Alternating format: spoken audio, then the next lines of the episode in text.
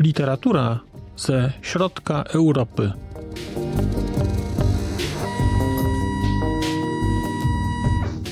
Podcast okołoksiążkowy.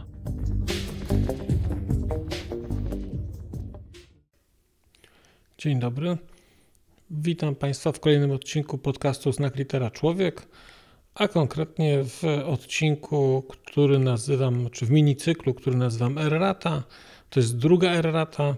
ERRATA do książek, które omawiałem w marcu i kwietniu, na, na przełomie marca i kwietnia tego roku. I tak, nie mam tych książek tak dużo, bo tych książek jakoś du- specjalnie dużo no, nie, nie, nie było. Natomiast tak, to co chciałbym powiedzieć, to w nawiązaniu do tego materiału o Facebooku i o tym, jak dzielą, jak jesteśmy dzieleni przez media, to chciałem powiedzieć jedną rzecz. Chciałem podkreślić rolę, jakby to powiedzieć, wyborów społecznych w pewnym kontekście i tego, że nie można bardzo jednoznacznie oceniać ludzi na podstawie ich wyborów i nie można, wydaje mi się, jednoznacznie, niestety, nie można jednoznacznie przypisywać komuś dobrych albo złych intencji.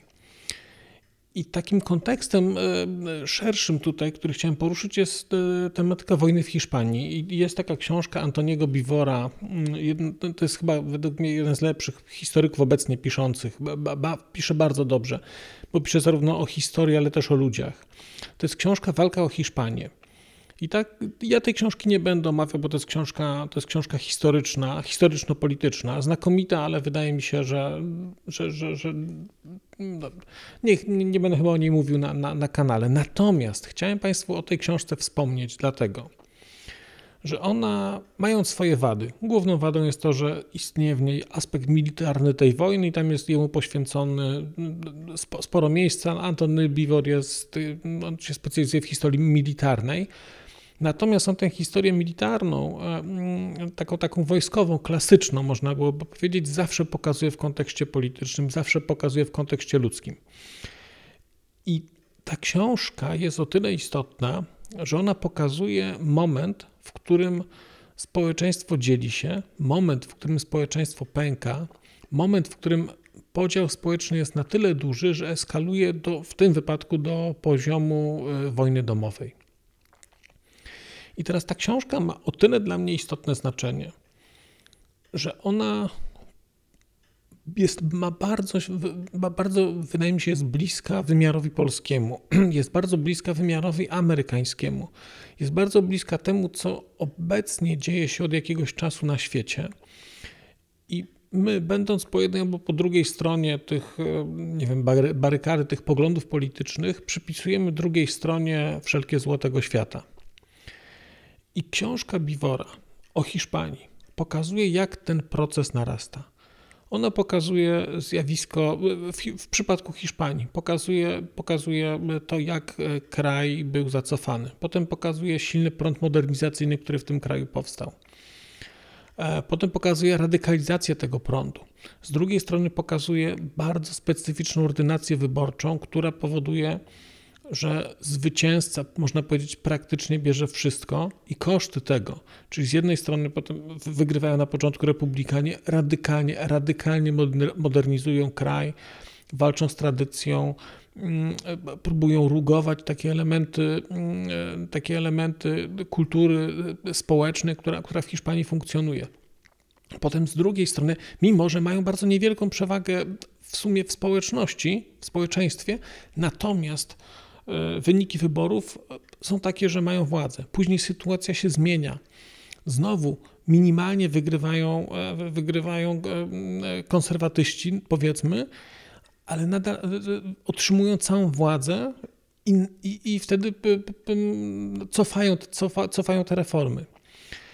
Ja to bardzo upraszczam teraz, natomiast, natomiast Beevor pokazuje to zjawisko, zjawisko narastania konfliktu w sytuacji, kiedy niezależnie od realnego poziomu poparcia społecznego, któraś z partii czy któreś ze stronnictw dostaje zdecydowanie większą władzę niż, można było powiedzieć, powinno mieć, i pokazuje, jak to wszystko eskaluje. I ta książka jest dla mnie bardzo, bardzo aktualna. Ona, ten wymiar ja akurat czytałem jeszcze w sytuacji, kiedy w, kiedy, kiedy w Polsce były te ruchy związane ze strajkiem kobiet, z zaostrzeniem prawa aborcyjnego, znaczy antyaborcyjnego właściwie. I to wszystko razem pokazywało, jak blisko jesteśmy od wybuchu społecznego i jak bardzo ta historia hiszpańska się, jak blisko jest do jej powtórzenia. To nie jest niestety pozytywny, pozytywna specjalnie historia, ale wydaje mi się, że jeżeli jakoś Państwa to interesuje, to warto tego Beevora sobie przeczytać, dlatego że on gdzieś mocno koreluje z wątkiem facebookowym, on mocno koreluje z wątkiem mediowym, on mocno koreluje z tym, że to, to jest Ta, to społeczeństwo jest grzane, jest podgrzewane i to samo było w Hiszpanii. Tam nie było social mediów, ale były dzienniki. I one popychały społeczeństwo, radykalizowały je, popychały je do, popychały je do, do konfrontacji, jak się skończyło, wszyscy wiemy.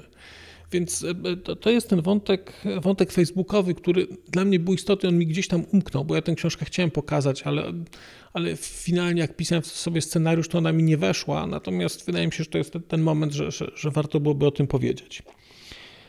Drugą rzeczą, o której chciałem powiedzieć, to jest to, że jakiś czas temu był odcinek, gdzie mówiłem o książce, ale mówiłem też o książce w kontekście zarówno przedmiotu, jak też pewnego, pewnego rozwoju pojęcia interakcji człowiek-komputer. I tam jest taki element, o którym zapomniałem powiedzieć, bo kiedy mówiłem, że human-computer interaction zmienia się w human-computer integration, to ta zmiana z interaction na integration powoduje zmianę, wymusza zmianę w sposobie myślenia o systemach komputerowych, czy generalnie systemach, o których mówimy. Bo to jeżeli mamy interakcję, to mamy system kontroli, czyli my, my kontrolujemy komputer i nasza relacja z urządzeniem, z systemem, to jest relacja, można powiedzieć, władcy, to jest relacja pana, to jest relacja oso- osoby zarządzającej, osoby kierującej, osoby sterującej. My wydajemy rozkaz, komputer wykonuje. W przypadku inte- integracji, Human Computer Integration, mamy zupełnie inną sytuację. Bo zauważcie Państwo, że jeżeli mówimy o integracji i mówimy o systemie, który przygotowuje dla nas pewne rzeczy, który nam je rekomenduje, który coś dla nas robi, to tutaj ta zmiana jest gigantyczna, dlatego że my musimy mówi, myśleć o tym, my musimy temu systemowi zaufać.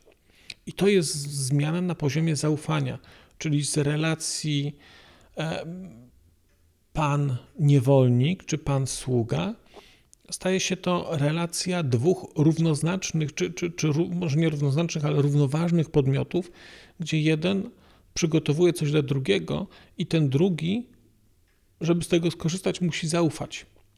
I to jest ta... Ja, ja tego o tym też zapomniałem, nie wiem czemu zapomniałem powiedzieć, a wydaje mi się, że to jest bardzo, bardzo istotny element pokazujący zmianę, która się dokonuje. To znaczy, to jest tak, że musimy tym systemom, może musimy, czy chcemy, w większości już ufamy. My tym systemom ufamy, tylko teraz będzie się poszerzało to pole zaufania z czasem, bo w tej chwili możemy im ufać co do prognozy pogody, ale za niedługo będziemy im ufać co do predykcji naszego stanu zdrowia, zachowań, czy nawet wyborów moralnych, kiedy pewnie systemy będą nam, nam pewne rzeczy doradzać. To jest dla mnie taki brakujący element tego, do, do tego wątku o, o Human Computer Interaction, a ja do tego tematu i tak będę jeszcze powracał wkrótce, dlatego że, że będzie jeszcze dodatkowy odcinek na temat książki Anomalia i tam też te wątki, nazwijmy to systemowe, też będą obecne i też do tego tematu jakoś jeszcze na dniach, dosłownie na dniach, na dniach wrócę. I teraz tak, chciałem coś, w ogóle tak, taką mam refleksję, kiedy powchodziłem w jakąś interakcję z powieściami graficznymi, z komiksami. to mam taką refleksję, że jak teraz szukam kolejnych rzeczy, które są takimi rzeczami trochę cięższymi gatunkowo, takimi rzeczami poważniejszymi, jednocześnie jak, się, jak człowiek odcina od tego całą, cały wątek, nazwijmy to science fiction czy fantasy, takich światów, nazwijmy to wyobrażonych, jakichś nierealnych, to dostępność tytułów jest, wydaje mi się, dosyć mała i przynajmniej ja nie potrafię na razie jeszcze niczego znaleźć. Oczywiście mam jakieś fajne komiksy biograficzne. Są komiksy pokazujące pewne zjawiska historyczne, pewne prądy. Super.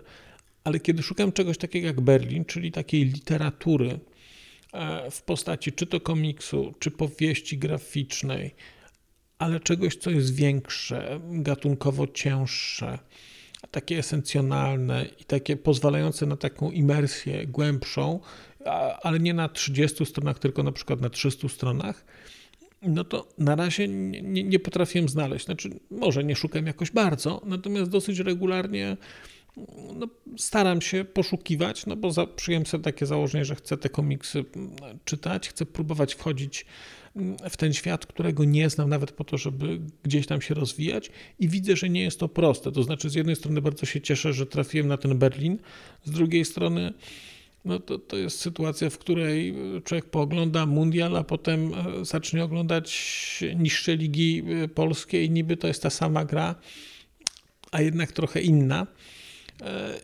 I nie to, że może jakoś dramatycznie gorsza, bo emocje też są, ale jednak troszeczkę, ale jednak troszeczkę inna. I to jest strasznie, to jest strasznie smutne i w ogóle to się tak dzielę taką refleksją, że nie jest łatwo znaleźć coś dobrego. To znaczy, no jak się ma w pewnym wieku się jest, to, to, to, to tak już tak trudniej nieco. To tak trudniej nieco. I, I cóż jeszcze? Ach, jeszcze jedna rzecz, czyli też chciałem powiedzieć, że będzie więcej książek o Węgrzech, ale książki o Węgrzech będą, bo to tak na bazie trochę tego Esterhaziego później, dlatego że zaczynam teraz te wątki węgierskie gdzieś tam sobie zbierać, też chcę tak trochę, też chcę tak trochę się w ten świat zanurzyć i też nie ukrywam, że te, też nie wiem, jaka będzie na przykład Państwa reakcja na ten miesiąc kwietniowy, teraz na, na, na, na te rzeczy, które będę prezentował w kwietniu, gdzie założyłem sobie, że będę prezentował rzeczy tematycznie skupione wokół Czech i Słowacji, i Czech-Słowacji. I nie wiem, czy to jest dobrze. To znaczy, z jednej dla mnie na pewno, bo akurat się interesuję tym tematem i teraz czytam sporo. Natomiast ciekaw jestem Państwa odbioru tego, bo, bo, bo może tak jest, że jak kogoś ten temat nie interesuje, to przez miesiąc nie będzie miał niczego interesującego dla siebie. Nie wiem. Będę zobowiązany za, za jakieś Państwa spostrzeżenia z tym związane, czy na przykład właśnie, bo ja lubię takie tematy imersyjne, lubię na przykład przez nie wiem, trzy czy cztery miesiące drążyć jeden temat i czasami to jest problem, no bo No bo drążę jeden temat, czy tam pogłębiam go, szukam, szukam nawiązań, ale inne tematy leżą odłogiem. Więc nie wiem, jak do tego, jak tutaj podejść. Mówię, na, na razie jest ten maj, kwiecień będzie, będzie czeski, wstępnie maj jest włosko-niemiecki, nazwijmy to w okolicach wątków około faszystowskich i okołofaszystowskich. Ja mówię oczywiście o tych częściach literackich, bo te, chociaż te części non-fiction też gdzieś tam te tematy będą eksplorować. I teraz nie wiem, przyznam, czy w czerwcu powracać do tematów czeskich, bo troszeczkę się już nazbierało rzeczy i zaraz będą kolejne. Czy iść w kierunku węgierskich? Nie wiem, nie wiem. Także ten temat, ten, ten wątek jest cały czas otwarty. Ach, jedną rzecz jeszcze chciałem powiedzieć. Chciałem powiedzieć, że będę pod koniec kwietnia i na początku maja w Cieszynie na festiwalu Kino na Granicy. I w festiwalu Kino na Granicy będą filmy. Festiwal w sumie Kino na Granicy. Natomiast tam jest cała część też literacka, taka i to się nazywa chyba Literatura na Granicy. I jak sobie Państwo zajrzycie na to, jakie tam nazwiska będą i ze strony autorów, i ze strony tłumaczy, to może ktoś z Państwa też się pokusi o to, żeby do Cieszyna zajrzeć, bo zajrzeć do Cieszyna zawsze warto. To jest wspaniałe miasto, cudowni ludzie, rewelacyjna kuchnia i czeska, i polska, i rozmowy o literaturze. No, ja będę, może ktoś z Państwa też będzie, to bardzo chętnie wtedy można się spotkać i zacnie porozmawiać, na przykład przy herbacie. Tam jest cudowna, wspaniała herbaciarnia, nazywa się Laja na Zamku. To jest, no, ja od lat chodzę po różnych herbaciarniach w Polsce i to jest według mnie najlepsza herbaciarnia w Polsce i tam pracują miłośnicy herbaty tacy, że aż miło posłuchać i można tam świetnie wypić i po... herbatę oczywiście i porozmawiać. Więc jakby ktoś z Państwa reflektował na rozmowy o literaturze, to nie bardzo, ale jakie, ze mną, ale jakiekolwiek różne, to będę w Cieszynie i możemy się umawiać i, i, i, i spotykać i rozmawiać. Tyle w Erracie numer dwa. Taka wyszła, jaka wyszła. Dziękuję bardzo Państwu za, za uwagę. Do zobaczenia, do usłyszenia wkrótce, bardzo wkrótce, no bo jutro będzie już kolejny materiał, materiał niezapowiedziany, materiał dodatkowy, materiał, który jest zadaniem domowym, bo dostałem zadanie domowe od facetki, z, z, od Polaka, że muszę przeczytać książkę z Francji, więc książkę z Francji, czy tam około francuską przeczytałem. I będę ten, i będę o niej referat robił jutro. Także bardzo Państwu dziękuję. Do zobaczenia, do usłyszenia bardzo wkrótce. A już zupełnie na koniec powiem, że skoro wysłuchaliście Państwo tego odcinka, to w jego opisie znajdziecie link do serwisu YouTube. W wersji YouTube'owej jest miejsce na skomentowanie go. To jest takie miejsce, gdzie można komentować ten odcinek, rozmawiać, zadawać pytania, wymieniać się spostrzeżeniami, do czego Państwa bardzo zachęcam, gdyż udało się już na tym YouTubie zgromadzić trochę bardzo ciekawych osób, bardzo ciekawych komentarzy i trochę stworzyć taką społeczność ludzi rozmawiających o książkach.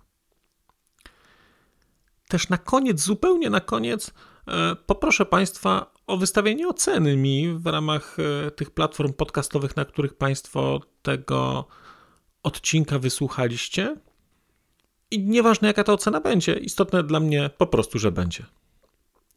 Tymczasem się żegnam już naprawdę i do usłyszenia za czas jakiś.